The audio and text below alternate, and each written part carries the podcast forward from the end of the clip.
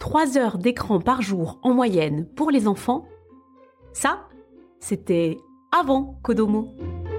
Kodomo, le podcast pour les enfants. Kodomo, écoutez nos histoires.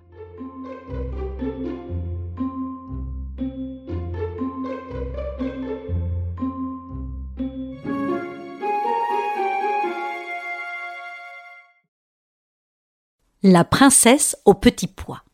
D'après Hans Christian Andersen, il était une fois un prince qui voulait épouser une princesse, mais une vraie princesse. Il fit le tour de la terre pour en trouver une, mais il y avait toujours quelque chose qui clochait.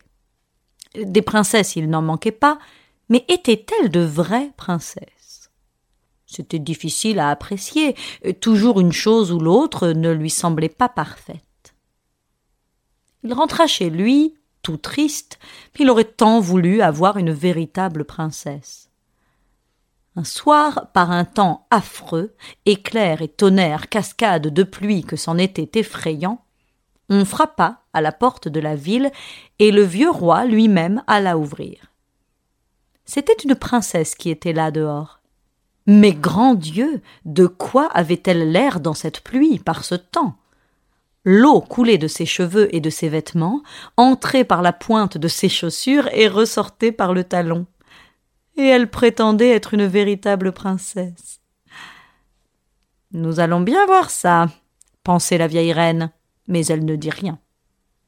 Elle alla dans la chambre à coucher, retira toute la literie et mit un petit poids au fond du lit.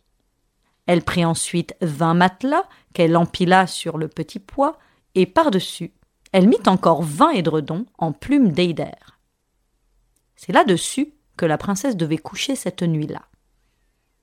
Au matin, on lui demanda comment elle avait dormi. Affreusement mal, répondit-elle. Je n'ai presque pas fermé l'œil de la nuit.